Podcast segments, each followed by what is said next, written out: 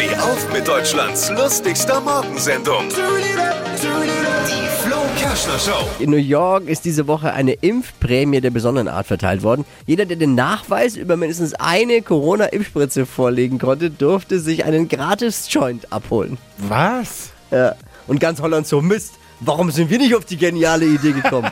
Was ist da los bei uns im Land? Das könnte übrigens auch in Deutschland gehen, wenn Annalena Baerbock Kanzlerin ist. das stimmt.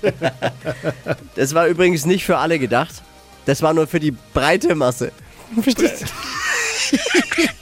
Mehr aktuelle Gags von Flo Kerschner jetzt neu im Alle Gags der Show in einem Podcast. Podcast Flo's Gags des Tages. Klick jetzt hitradio n1.de.